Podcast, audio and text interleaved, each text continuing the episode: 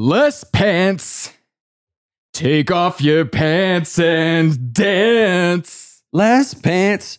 Turn off your pants and take them off. I like this song. Wait, hold on. Make sure this says on Vidya. On Vidya. I do feel like this is going to be an episode where if you're listening to it, you should you should also check out our YouTube channel because we uh we came prepared. If you want to get in the spirit of this one, put on your fanciest pair of sunglasses. Everyone should wear sunglasses while listening to this episode. Inside at night. Because David Bowie was an asshole. So we're going to act like assholes too. Wear sunglasses inside when it's dark. If you're driving, listening to this podcast, and it's nighttime, no excuses. Don't do that. Don't tell people to do that. Just take off your pants. Less pants. yes, while you're driving down the road, take off your pants. Less pants. Yeah, I like this. A flower. the best part is, I really think that we could probably sing better than David Bowie. well, I'm trying to sing worse on purpose and it's difficult. I know that's what's that's what's I think funny about it. Less pants. It's probably better or as good as he sings. We should be as famous as David Bowie. I don't want to be famous.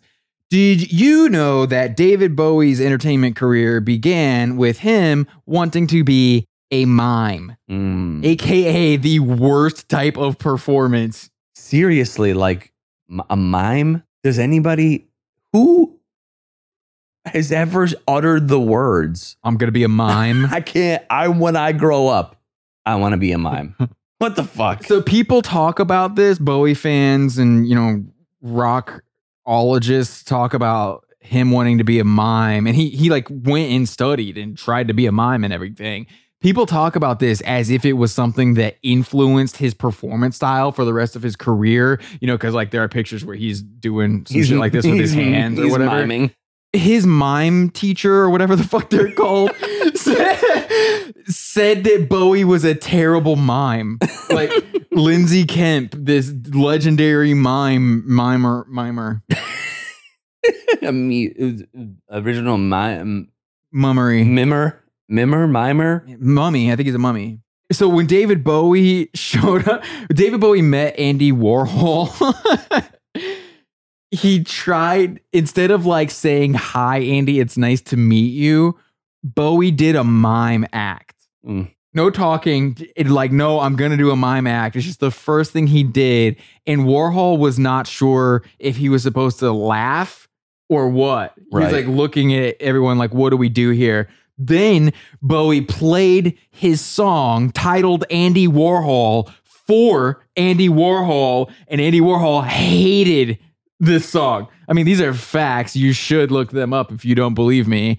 What do you fuck? What do you do so when you meet someone for the first time? Like this is uncharted levels of embarrassing awkwardness. this is like walking. This is like cringe at a level that is difficult. Even telling the story of this interaction makes me like get a little tight. David Bowie is the ultimate tryhard. Whew. That is try hard peak status. I'm gonna meet one of the most famous artists in the world for the first time, and I'm gonna do my mime routine. That should be career ending. I can't believe that after this, somehow he still went on to be who he was. That should have been over. Like that's it. Like you don't it. Like, you don't. You have to move home. Like sorry, you have to live in your parents' basement. He's like, I'm gonna show Andy Warhol that I'm an artist too. Yeah. And how I'm going to do that is by doing some mime stuff. Um, so another embarrassing story about David Bowie while we're on this subject is one time he was in New York City and someone pointed out that there was a member of the Velvet Underground standing over there. So Bowie went up and talked this dude's ear off, telling him how much he meant to him and everything, thinking it was Lou Reed, but it was fucking Doug Yule, the guy who replaced he basically a Lou Reed impersonator. Looked somewhat like Lou Reed, but Mm. Bowie just like jawed this guy's ear off for like 45 minutes, thinking that he was Lou Reed. Holy shit. Just the, again, I mean, that is like, I can't believe that he recovered from just either one of these two things on their own, let alone both of these things actually happening in his life. What is that called in Family Guy when they do the cutaways? There's like a name for it. I don't know. I don't watch awful TV shows. I don't, well, there's it's not it's like a common thing in like comedies where they like cut away to like something happening. I would just like picture him like turning into a rocket ship and like blasting off the Earth and never coming back, becoming you know spaceman permanently. Hmm. Maybe that's why he did what he did because he was so awkward being himself. He had to create the the image of David Bowie because he realized I think it was unlikable. I think if he presented the world with David Bowie, the person, none of this would have happened because he was just such an asshole. So it's almost not even worth talking about how much of a ripoff artist David Bowie was because he openly bragged about it. Just, I mean, quick examples. The song Queen Bitch, everyone loves Queen Bitch, is a shameless ripoff of the Eddie Cochran song Three Steps to Heaven, which was a number one single in the UK. So, like, I don't think that David Bowie really thought he was getting away with something by ripping off that song. He ripped off Somewhere Over the Rainbow so hard for the song Starman that sometimes Bowie would sing the lyrics to Somewhere Over the Rainbow in his concerts. mm, There's a very famous story of Elton John freaking out and running out of the concert hall when Bowie sang Somewhere Over the Rainbow because he was like, I can't take it. Like, he's ruining this song that I like. Oh man. I hope that they develop a time machine at some point before we die. Because I want to go back to all these moments in time and be in the background being like, oh shit, this is the time when he did the mime thing. The whole history of rock as a genre would Yes. have to be rewritten. If we could actually go back in time and see, apply our modern conscious minds to events in real time, none of this happens the way that it happened. Like the I- only re- w- reason that so much of what you think about music is in your head is because not everything that these people did is in your head. yeah. A lot of people's careers shouldn't exist if you actually knew all of the god awful, cringy bullshit they did in real life. People don't try to find out. Like people don't look Well, into yeah, it. Yeah, you will also you don't want that's like not as part of your story of life if you're trying to have this like image of being like an artist and weird and whatever like you're not running out and telling everyone these stories you know David Bowie is the kind of artist where if you're a fan of his and you read any honest book written about him, you're probably going to wish you didn't read that book. yeah We probably should run through a fast overview of his career as a ripoff artist just for all the kids who do try to ignore reality and not read the books, though. This is real fast. Early David Bowie is just him ripping off Marc Bolan of T Rex. And Bowie knew Marc Bolan. Bowie was still trying to be a mime when Bolan was playing as Tyrannosaurus Rex. And if you've only ever heard Electric Warrior and you're like, early Bowie was Anthony Newley, it wasn't Marc Bolan. It was fucking Marc Bolan. Listen to Tyrannosaurus Rex, the freak folk psychedelic pixie shit Marc was doing before T Rex. And then Ziggy Stardust and Aladdin Sane obviously get into ripping off Electric Warrior era T Rex. The next stage of Bowie's career often gets called an imitation of Philly Soul, which it obviously partly was, but it's also so obviously at less of a remove because he just jacked this shit straight from Roxy Music. It's so annoying that I even have to point out that Bowie was ripping off Roxy Music. If you don't think that crooner Bowie is just a little bit too close to Bryan Ferry's entire act, don't you think it's a little strange that this era was immediately followed by Bowie essentially hiring Brian Eno to make David Bowie albums? Next, Nile Rodgers is on record saying he's at least an uncredited co writer on the song Let's Dance. But if he's telling the truth, it sounds a lot more like he wrote the whole fucking song after Bowie brought in a piece of trash. Nile said, Keep the lyrics, I'll do the rest of it. And it sounds like he did that with the whole album too. So it's a chic album. As so many times that we have talked about on this podcast, it's a chic album with David Bowie singing on it. I, I mean, I don't think it's even worth pointing out who Bowie was trying to rip off for the rest of the 80s or 90s because I don't think anyone cares about Black Tie, White Noise, or Serious Moonlight, or this dude thinking Trent Reznor was cool, or this dude trying to rip off Gary Numan. I will say that whoever David Bowie's publicists were on the Heathen and Reality albums did an amazing job of convincing millions of people probably of this narrative that this aging creative person got back in touch with their muse instead of just like hanging out with the band placebo too much. what a weird arc if you really look back at all the things you just touched on, all of the little pieces, it weird arc to bend towards I'm afraid of Americans in the Gary Numan esque vibes. It's really strange.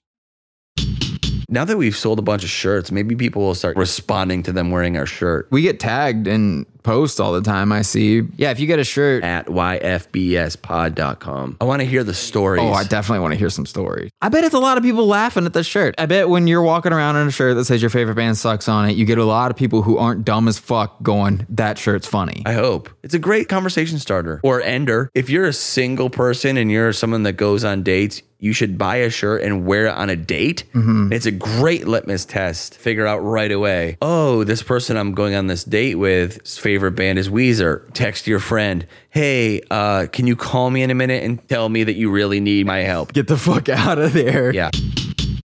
I'm sure that people who love David Bowie, a lot of the same people would like diss Oasis for ripping off so many artists. But Bowie was even worse than Noel Gallagher because at least Noel doesn't hype himself up as some kind of genius for ripping off the Rolling Stones. Okay. Bowie like brags about stealing ideas from Mick Jagger and brags about how Mick Jagger never tells him any of the things that he's working on anymore because Bowie would just steal it.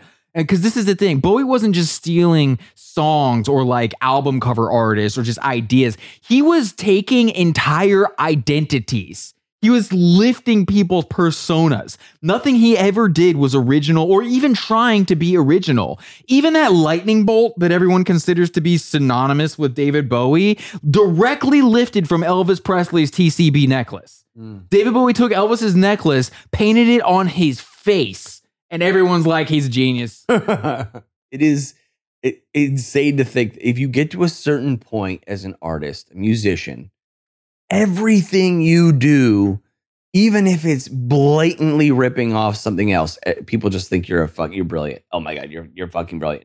They will find a way to view it in the most charitable light. He's paying tribute. It's an homage. No, motherfucker, he's stealing shit. it's an homage. It's a tribute. Every era of David Bowie's Ugh. career can be summed up with a direct reference to his most obvious contemporary influence and the work that influence was doing or had already done. Without fail, will always be more interesting and of better quality across the board than David Bowie's hit or miss attempts to appropriate it for the masses. This is inarguable. The other thing about it is there were a lot of times that he was making fun of this shit, and his fans totally missed the joke. Cameron Crowe interviewed David Bowie for Playboy magazine in the 70s. Yes, this was the 70s. Yes, David Bowie was on cocaine at the time. So a lot of people are going to think that he was just saying wild shit. But you tell me if you think he's lying about this. Bowie talking about the Young Americans album. Quote, the definitive plastic soul record. It's the squashed remains of ethnic music as it survives in the age of Muzak rock, written and sung by a white limey. End quote. Right before that, David Bowie calls the song Fame one of his biggest songs. He calls it a bluff that worked. In the same interview, he talks about how much of a put on Ziggy Stardust was always meant to be. He was making fun of rock stars, and people took it at face value. And he talks about how he wasn't surprised when that happened. Yeah. So basically, this guy tried to make fun of a few things. People mistook it for the real thing, and he got rich in the process. So he just decided everyone was stupid enough to keep doing it.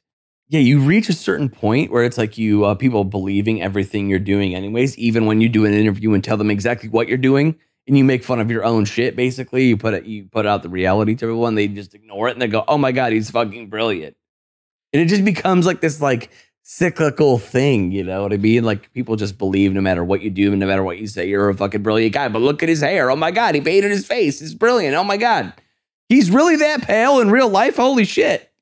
The song Heroes, if you look at it We could be heroes. on the back of an album or something, it'll have quotation marks around it because it's meant to be ironic. It's absolutely a born in the USA situation. The quotation marks are very intentional. It's about alcoholism. It is not this epic song about how we can be heroes just for one day.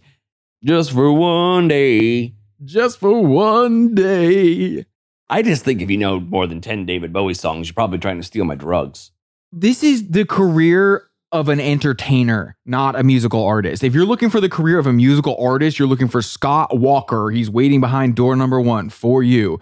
David Bowie is an entertainer. This guy wrote the entire playbook that Madonna would come along and use later. Everything right down the line. Bowie even lied about being bisexual for attention. Madonna's like aggressive, in your face, confrontational sexuality. Bowie did the same thing. And I know people think that this guy was some kind of great equalizer who helped non straight people become accepted in the mainstream, but that is an entirely false narrative. And all you got to do is go back and read David Bowie interviews.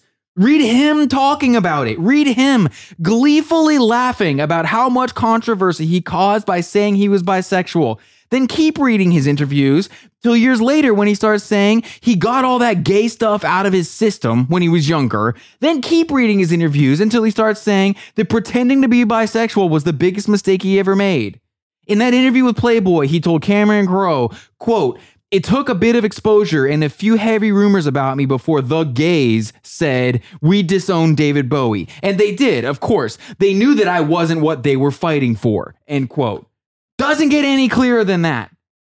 I get it. I get that you thought this, and I get that this is a huge fucking part of your identity, but it's not. Yeah, that's like really actually fucked up. It's super fucked it's, up. it- it's fucked up in today's terms, but it's also just fucked up in general. Even if you weren't to apply our current views on these things retroactively, it's just still fucked up thing to do to pretend that you are something, knowing that this is a marginalized group of people that is going to get people talking about you, but it adds to his story. You know what I mean? Like it, it's just it's um it's something interesting for people to write about your life that's not accurate. Well, then you're just a liar using real lives and things that people lives that people really live to garner attention for yourself. There's no other way to look at it, and that's not just applying the way that we look at the world today retroactively. No, it's yeah. just shitty, and it would uh, will always be shitty. it was messed up at the time. it was messed up at the time. The- and then the other thing, like I, I don't think that there is any evidence that anyone can show me that David Bowie caused gay people to become more accepted. I don't think that that's a thing. I don't think you can say that because the reason why he did this shit was to just shock people. He was doing Howard Stern stuff. He consciously did it to try to get a rise out of people. It was his only self-serving goal. Yeah. And there's no there I don't think that there's anything you can point to to be like my dad hated that I was gay and David Bowie pretending to suck his guitar player's dick on stage made my dad accept me for who I am. Do you really think that? No. Fuck off. No, come on. Well, yeah, it it it doesn't also doesn't make sense because David was he was so flamboyant. David, are you friends now? Yes, we're on first term, first name basis. Mr. Bowie, uh, you know, was so flamboyant in his image with this crazy hair and the makeup or whatever, and the way that he dressed. What I, I, don't know. Wouldn't it make more sense if it was like if we're going to try to just uh, going through the accepting who you are route, you would just be more of a quote unquote, I guess, normie or something like that, which a majority of people don't dress extravagantly. They live normal lives. His own band in this period wasn't into this androgyny business. Like Yeah. because they had to wear makeup and they didn't like it. So there's there are all these stories about uh, the spiders from Mars on stage. They would dress all wild, like Bowie had them rip off the outfits from uh, Clockwork Orange, Mhm. and they would wear like makeup and wigs. So the fans of this, the people buying the concert tickets, they go full punk rock, full UK punk rock of like, oh, this is my entire identity. I dress in this costume all the time now. Mhm. So they get invited to like the hotel room parties after the show. These people show up dressed like they're in the spiders from Mars, and then the guys actually in the spiders from Mars open the door dressed like they live in Seattle or some shit. Right. Like just like jeans and a t-shirt, like dressed like us right now. And the kids are like, "What's going on here? Aren't you aren't you the spiders from Mars?" And they're like, "That's our job, idiot." How many people in all of existence have met their? Well, I, I guess it really, wor- uh, especially in a, with somebody like Bowie, who is it's so image oriented. But you know that, like again, like his bandmates and people around him, like of course, when they're going on TV or doing live sets, like they, you know, That's not really who they are as people. Some people, well, th- this is who Marc Bolan was as a person. Sure, But but, like- definitely not who. who The difference is you're looking at Bowie going like, oh, who Marc is as a person would really work for me. Right. And I'm going to do that, but performative.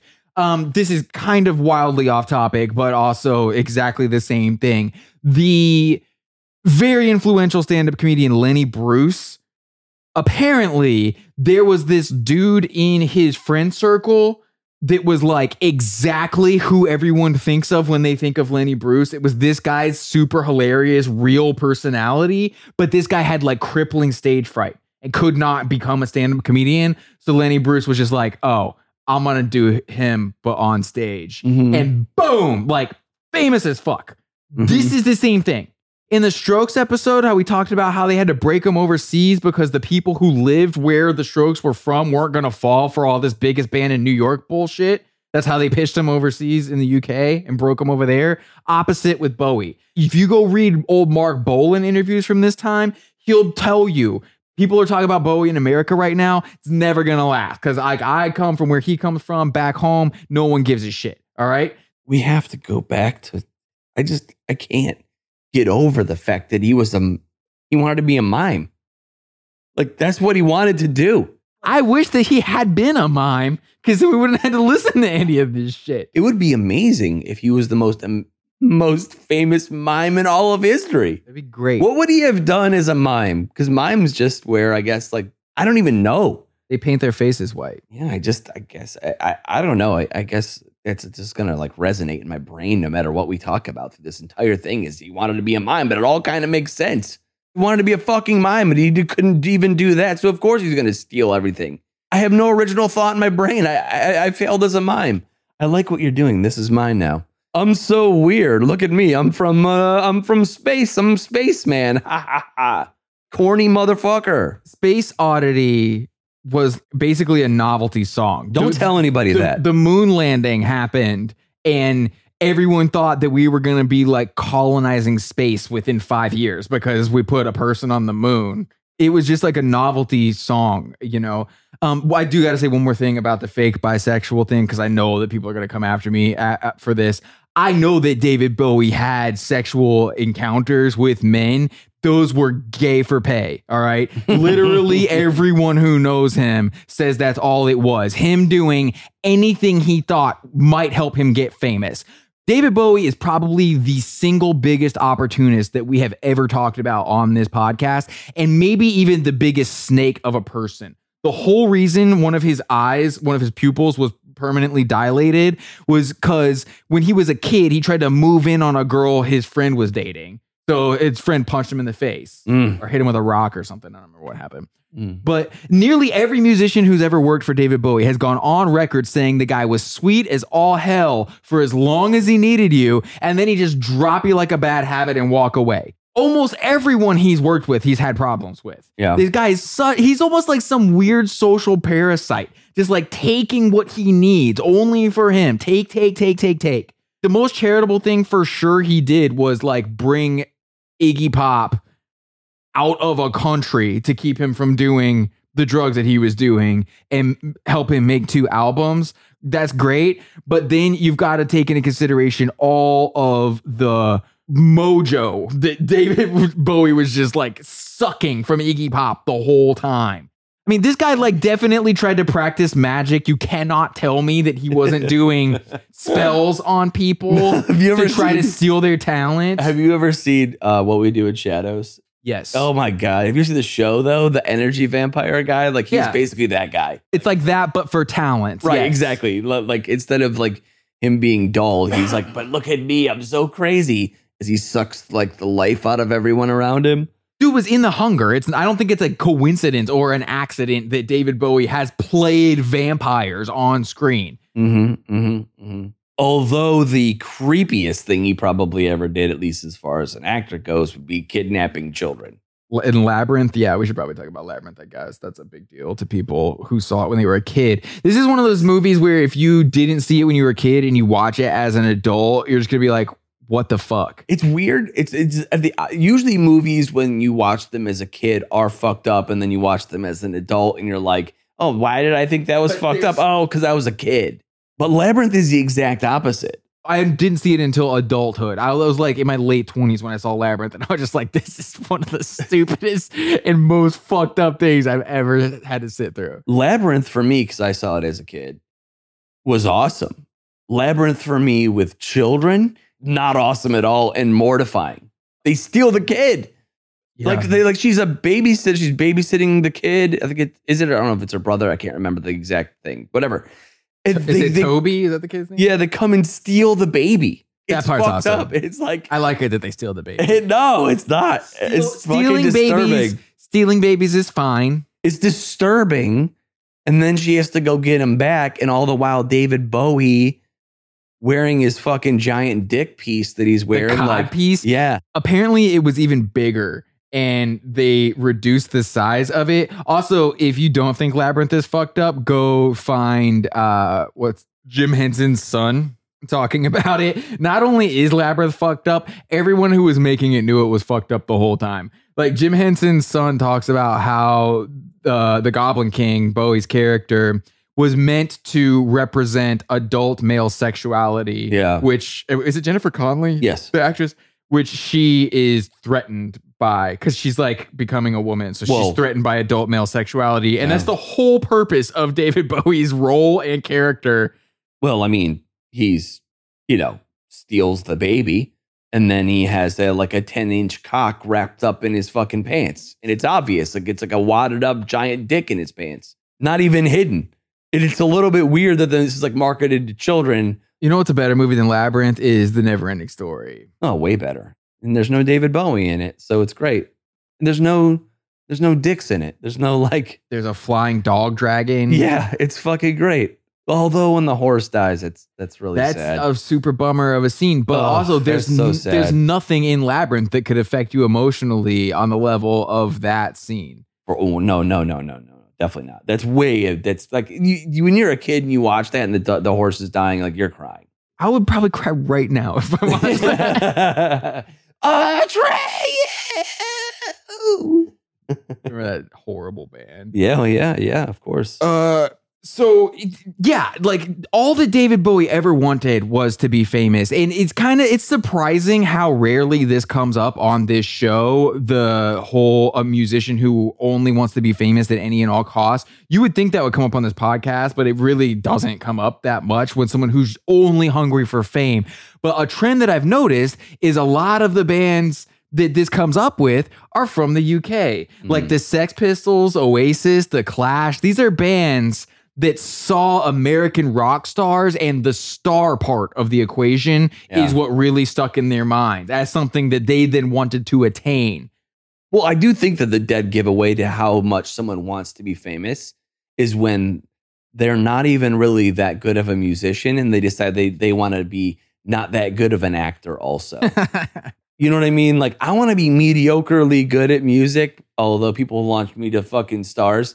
I want to be mediocrely good at acting and, you know, make up for my lack of acting skills by the size of the socks you stuffed in my in my in my pants. Dude, if you want to see some real bad acting, watch David Bowie in Twin Peaks Fire Walk with me. I would love to know what accent he thinks he's doing. Yeah. I I don't know. It, it's almost it's like a Georgia cross with Louisiana kind of thing. This, this is what I think. I think when you're not, when you really are a mediocre musician, but you are launched to this huge status that you don't deserve, you think you can do anything. You think, oh, I can phone it in as an actor. But what makes actors great is it takes skill. Madonna did Like- this too, by the way. Yes, it's like it takes like actors, a good actor or actress, like it takes skill and work and it's hard. You've been told your whole life you're a fucking brilliant artist. You think, oh, I can just show up and be an actor. And you can't. It's obvious. Well, because A, you're not even that good of a musician. People just, you know, buy into your whole story. So you show up on set to be an actor and you suck at it. And the way that they make up for it is by giving you a giant dick. Well, and then they also just had him sing a bunch in Labyrinth too. I know, then they it's like, oh, like- this guy can't. Oh shit. Uh, he can't even read his lines. Let's have him sing the lines. You know what I mean? Well, is Labyrinth a musical? No, but oddly enough, David Bowie's singing his parts. I would classify it as a musical. It kind of is, but I hate got like musicals. eight songs in it. It does. I yeah. I guess maybe it could be a musical. So I don't think that we will ever talk about someone who wanted to be famous more than David Bowie wanted to be famous. This is what absolute desperation toward fame looks like. So much so th- this guy wanted to be famous so bad that there's no chance he ever would have become famous if he didn't get a manager who instructed him to stop acting like he wanted to be famous so bad. Tony DeFries, I think is how you say this guy's name, told David Bowie to act exactly the opposite. He's like, bro, you are so thirsty for fame that it is never going to happen for you. Bowie was such a little career minded opportunist who would screw anyone over, scrounging around for any bit of attention that he could get, trying to climb one rung on that social ladder a day. And this manager told him that if Bowie ever wanted to be famous, he had to stop opening doors for himself, both metaphorically and literally. and literally. And I'm serious. He was like, You've got to stop trying across the board. In fact, what I want you to do is if you're ever going somewhere with another person and there's a door that you have to walk through, just stand there until they open it. Mm-hmm. If they stand there and just like look at you and like, what are you doing or ask questions, it doesn't matter. Never touch the door handle. Early 70s, I think this guy tells him to do it. 1972, Ziggy Stardust, boom, famous Yeah. as fuck. Yeah. This is something that this manager did with multiple artists, okay? This is not proof that David Bowie is talented. It's proof that this guy's trick works. Which just paved the way for so many other artists we've covered on this podcast, especially bands that have a shtick, which is at some point became a thing. Everyone had you had to have a shtick. You had to have like a David Bowie moment. You had to either dress a certain way or look a certain way as part of you can't just make music. Like it's always about the story and the narrative and the image and like the you know what I mean? Like and it's crazy how many people have been launched into mega fame levels like David Bowie for just being mediocre at everything he ever did. But he looked cool. He looked, you know what I mean? Like Arguably. I, mean, I think a I don't lot think of so. his haircuts were terrible. But he looked again. I think if David Bowie came out right now and did the exact shit that he did back then, nobody would care. It just it's it's just it only works because of the time that it comes out. There are a hundred reasons why David Bowie would not be famous if he came out with this shit right now. Mostly because uh, he people probably see through his bullshit. Well, so as soon as he got famous, this rock star shit went to his head so fast, and he just became even more insufferable than he was as a thirsty little fame hound. And then he fucked around and got addicted to the one drug that makes you share way too much about what you're thinking while you're talking to journalists. yeah. He got a cocaine addiction and then just ran off at the mouth. One of the reasons that whole Rock Against Racism organization or movement or whatever you want to call it even existed is because of how much David Bowie could not stop gushing about Adolf Hitler and fascism in interviews. He later said that he was mostly interested in the history of the Nazis, but that's probably what you would say after your idle fantasies of becoming a fascist dictator got printed in newspapers, right? He said, like, I think I could have been a pretty good dictator. He starts talking about how uh, Adolf Hitler was basically the first rock star. He was like as good as Jagger, is what Bowie said. I mean, like, can you fucking imagine if any person said this in an interview right now? Dude, Any person. someday, many, many years from now, when we decide that we're no longer going to make this podcast, the thing I'm going to be most grateful about is I don't have to talk about Nazis anymore. Yeah. I don't have to talk about artists and their fucking weird obsession with Nazis. Yeah. Jesus Christ. It was like, It's a lot of them. it was like, but look how Adolf Hitler was such a fucking crazy narcissist and everyone loved him or whatever they believed in their head. Oh, I mean, I don't want to be Hitler because he did fucked up shit, but maybe I kind of want to be Hitler too. I want to be Hitler without killing people. if you ever find yourself saying the phrase, it's not like I support Nazis, but If you have to say just, but- just stop.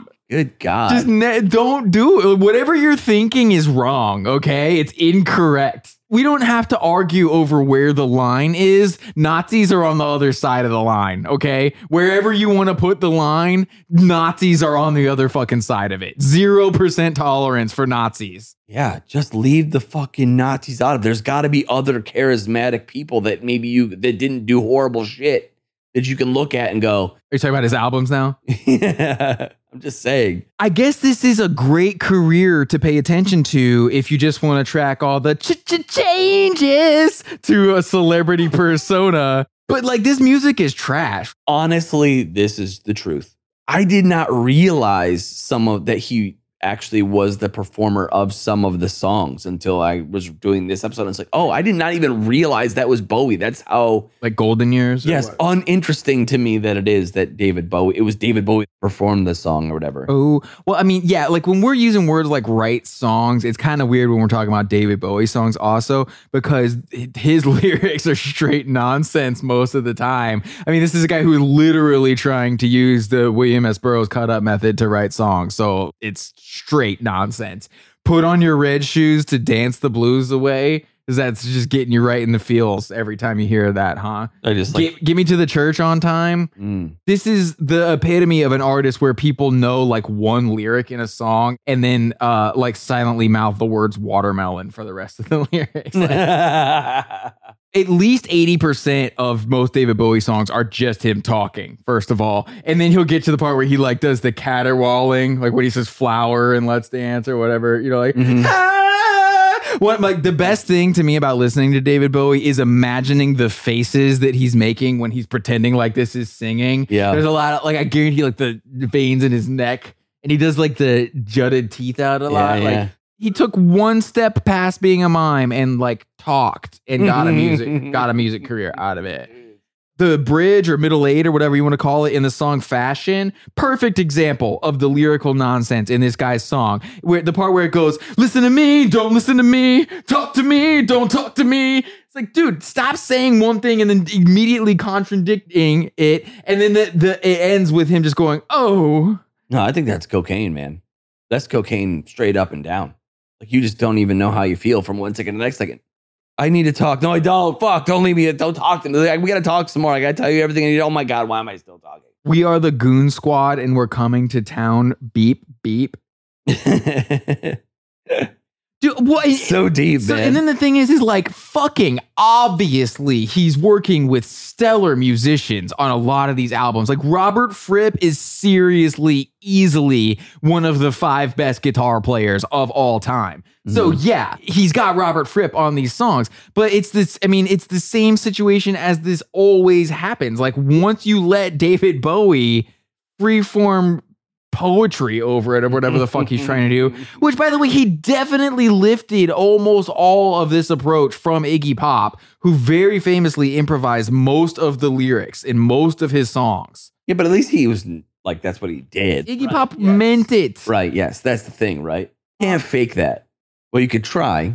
Just be David Bowie. The influence that David Bowie had on Iggy Pop was to make Iggy Pop less like Iggy Pop. Stooges concerts could only last for 30 minutes because Iggy Pop would go out on stage and physically exhaust himself and probably lose his voice from just screaming. Mhm. And that was the Stooges. That's what they were there to do. Mhm. So then when David Bowie starts working with Iggy Pop, he's like, all right, you got to like calm down, drop your voice real low to like the Sister Midnight range Mhm. the nightclubbing range, slow this all down. I mean, I love those albums because Iggy Pop is fucking rad, but David Bowie literally just made Iggy Pop less Iggy Pop Yeah. in order for David Bowie to then take that percentage of Iggy Pop for himself. This is going to be a, a very controversial episode of this podcast. But and one of the reasons why it's going to bother people so much is first of all like they know him as the Goblin King from Labyrinth, so they think he's awesome ever since they were little kids. But the whole thing with David Bowie for most of his career goes back to like that fake bisexuality thing. People viewed him as an outsider, the space alien, stranger in a strange land, Robert Heinlein, all all these like ideas. They view him as an outsider, so people who feel like outsiders themselves feel understood or appreciated or accepted by David Bowie. So I mean, like one of his biggest songs on Ziggy Stardust, "You're Not Alone." Go back to 1972. Tour this in whatever arena is closest to all these people who live in shitty little towns in the middle of nowhere where everyone considers them a freak because they're a little bit different. Mm-hmm. Put this guy on stage with this I'm a space alien backstory and have him scream you're not alone at arenas full of people. How does that not work? Mm-hmm. How does that not sell Mhm. in record breaking numbers? Of course it works. But like the internet exists now and furries know that they're not alone. Okay. Everyone knows that they're not alone. So there's just no use for this. The world has no use for David Bowie anymore. I guess it really, you know, people probably, I guess, gravitated toward it. But if you really think about it, how that got dragged out, like if you attached yourself to David Bowie at some point in your life because you were thinking, like, oh, he really is, like, you know, making how who I am more acceptable, how disappointing would it be as David Bowie moves on to the next thing that's popular and changes his entire image because trends evolve? And immediately starts shit talking the previous thing that he was doing, which he did every time. Every time he switched personas, identities, genres, whatever he was doing, he would immediately start talking shit on the last thing he did. it's got to kind of be devastating or certainly a bummer for people that became big fans of him because of him doing a certain thing or being a certain way. And then it just turns out a couple years later or a decade later that it was all bullshit and all a shtick. If anything, it would make you feel alone again to go, oh, the guy that I kind of put on this pedestal who is screaming, I'm not alone, maybe isn't what he said he was. And maybe I am alone. But I guess it's just it's fucked up when artists, which is a lot of them do, and David David Bowie definitely did, just kind of chase trends and put themselves out there as being weird and look how creative I am. But it's really not. It's just a trend. It's just something for the moment. And I'm gonna move on and I'm gonna shit talk or you know blast all the things I used to be or the way I used to be or whatever. But that meant something to people. you can tell how personal David Bowie fans make their fandom of him. If for no other reason, like, have you, is there any other artist that has this many horrific covers of their songs done by other artists? Dude, just the song Heroes. If, if the only thing that David Bowie did was put the song Heroes into the world and it became the level of song that it is, still fuck David Bowie just for that alone. there are so many trash, unnecessary covers of this song. How many years has Depeche Mode been ending every concert with their cover of Heroes? I don't even want to know. Have you ever heard Peter Gabriel do this song? No, I have not. Fuck, it is terrible. Really? So bad. I nothing worse than people that take an already bad song that doesn't mean what they think it means and they put their own twist on it, which just makes it even worse. I I was kidding. And you you were a dolphin. We could fuck dolphins. we could eat euros every day.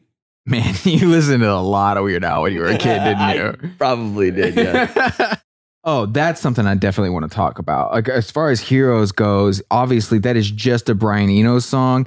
And if you have never listened to the two biggest, most popular Brian Eno albums, uh, Taking Tiger Mountain by Strategy and Here Come the Warm Jets, go have your mind blown by that. Like if you like listening to Robert Fripp's guitar part on Heroes, which yeah, it's fucking awesome. Robert Fripp is fucking awesome. Brian Eno is fucking awesome. Mhm. I mean, anytime that Brian Eno comes up in an episode of this podcast, we're talking about the same thing every time. Like Brian Eno went and made an album for someone else, and you think you love U2. You think you love David Bowie. Yeah. You love Brian Eno. Yeah, that is pretty crazy. Brian Eno is like a theme that is through so many episodes, so many bands that we've covered.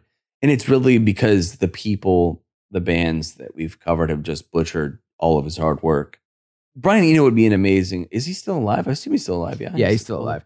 He I mean- also gets pissed at Bowie a lot uh. because Bowie like never gave him credit. I mean, Low, they were on opposite schedules. Like Bowie worked at night and Eno worked at, in the daytime. So Bowie was literally asleep while Brian Eno was Mhm. making most of the B side is all instrumental. Like that's just Brian Eno. Right. Like how this isn't a fucking argument or a conversation. It's not a debate of any kind. I mean, I know that Brian, you know, is very famous and very well known, whatever, but like to the general public, No, most yeah, it- people are going to say they know who David Bowie is and not who Brian Eno is. Yeah. You know what I mean? But uh, so many of these bands, records, not just songs, it's not like, you know, like uh, on a Justin Bieber album or something like that, where each song is produced by 10 different people or something like that. Brian Eno was kind of the guy, and he produced these entire albums front to back, and just somebody else put their face on it or they would come with their shitty ideas and he would be like, oh, this is cool. And then, you know, turn it into an actual song. You believe the lie. That's what it is. And David Bowie is the perfect example of believing the lie. You believe that David Bowie was a fucking musical genius, but he wasn't. He was just a guy that could have been anybody that was tall and skinny and awkward looking and was willing to take his mime career, set it to the side, and become this other person. It could be somebody else you could take all of these songs, put a different person up there, and we would be doing the episode on that person. That's the truth. Bowie's biggest talent, and this is gonna sound like a positive thing when I say it, but it's not. Bowie's biggest talent was just committing to the bit, which, like, maybe that's what he took away from his mime studies. Shamelessness. Because, like, to be a mime, you have to be fully fucking shameless. Yes. Of course. You have You to to- literally not feel anything. You have to commit to Yes. the bit. And so like that's what he did. In in music, persona across the board. Like he is not a good singer. I mean, if you want to hear some wild shit, just go listen to Under Pressure, the song that David Bowie recorded with Queen again, and listen to the difference between what Freddie Mercury does on that song Oh, and what David Bowie does on that song. Okay? It's really weird. It's the difference between a singer and someone who's just committing to the bit. but it's not a singer and a showman. Whereas Bowie was just a showman, nothing else.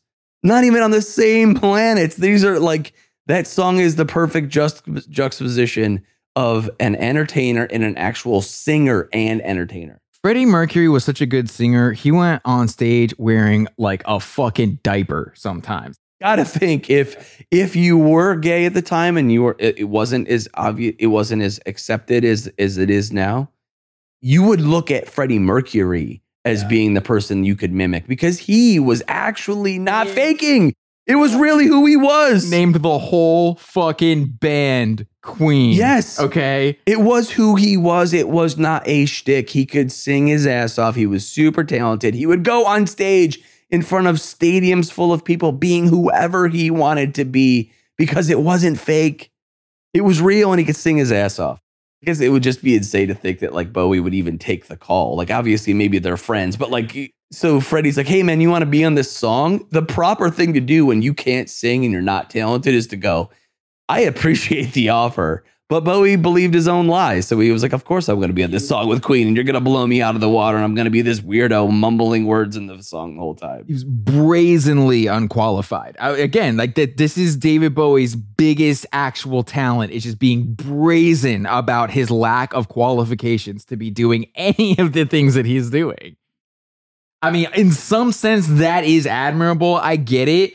In the same sense that, like, being just an unrepentant dickhead the way that he was, Yeah. in some sense, that's admirable. Like, at least he's not pretending to not be a piece of shit, opportunist, careerist, user of people.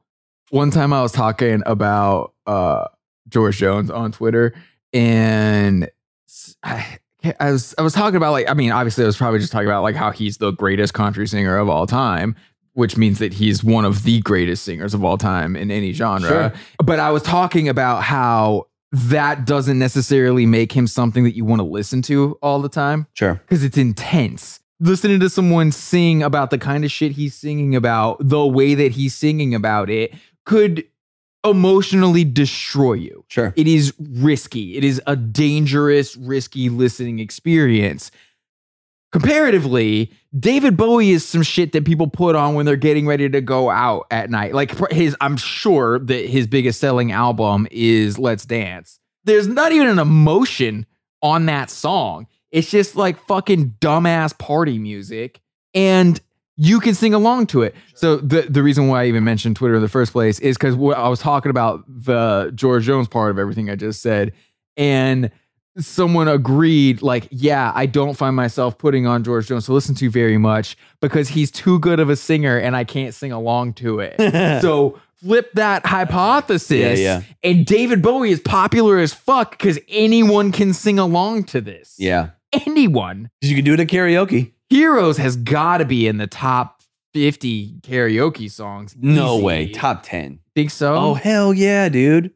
I have heard that song so many times. That is definitely a song that gets sung once a night. It might not be the David Bowie version. It's like one of those dumbass songs that they're going to do somebody else's version of it for karaoke. they are not allowed to use the backing tracks of the real version. So like even if it is the Right. David It Bowie, technically is so the, that that Fripp guitar line that's like multi-tracked guitars done karaoke style.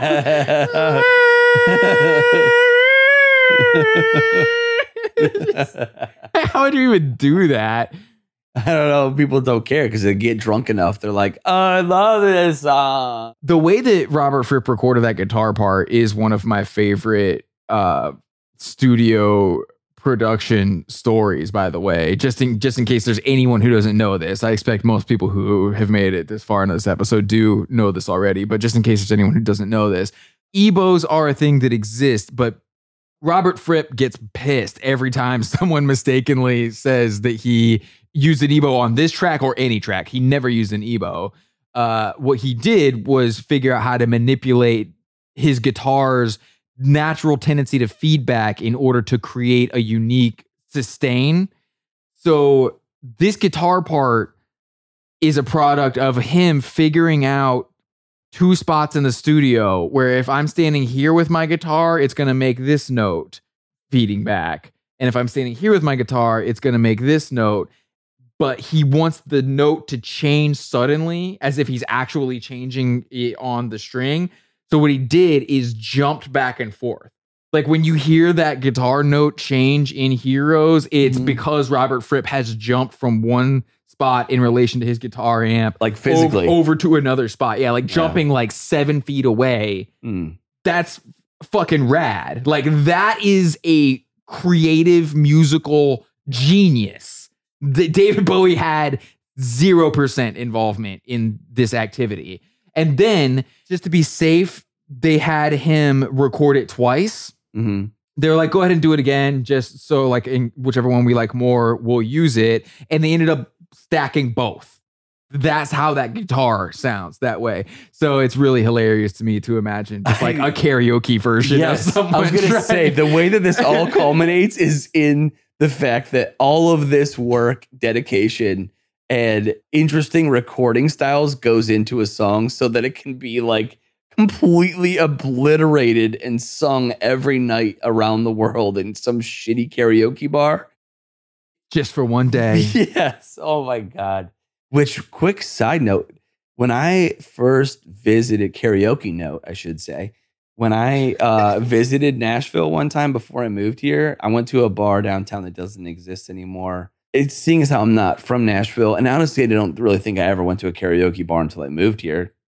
It was because karaoke wasn't very popular where I'm from. But one of the things that blew my mind was how fucking serious people take karaoke in Nashville. Yeah. It is as if they are trying to get discovered, and their way of getting discovered would be to do karaoke It's a stage. to the point where there were people playing fake instruments on stage. Like they had prop guitars that somebody wanted to play a song. You could get up on stage and play this obviously unplugged in guitar along with the person singing. It was one of the most insane experiences to experience for the first time because I remember thinking like, "Oh my god, these people are really trying. This is their moment." Dude, if we ever go on tour, if your favorite band sucks Oh, ever, ever does live shows, like the opening thing, because you know, like everything has to have like an opening act.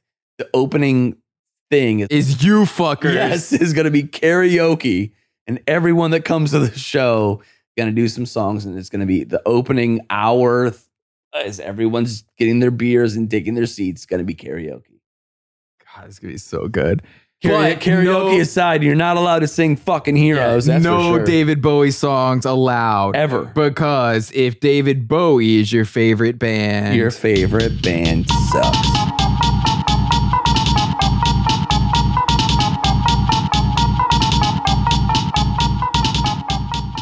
You're welcome for listening to your favorite band sucks. If this was your first episode of the podcast, please trust me that you need to listen to at least five more before you will understand what you just heard.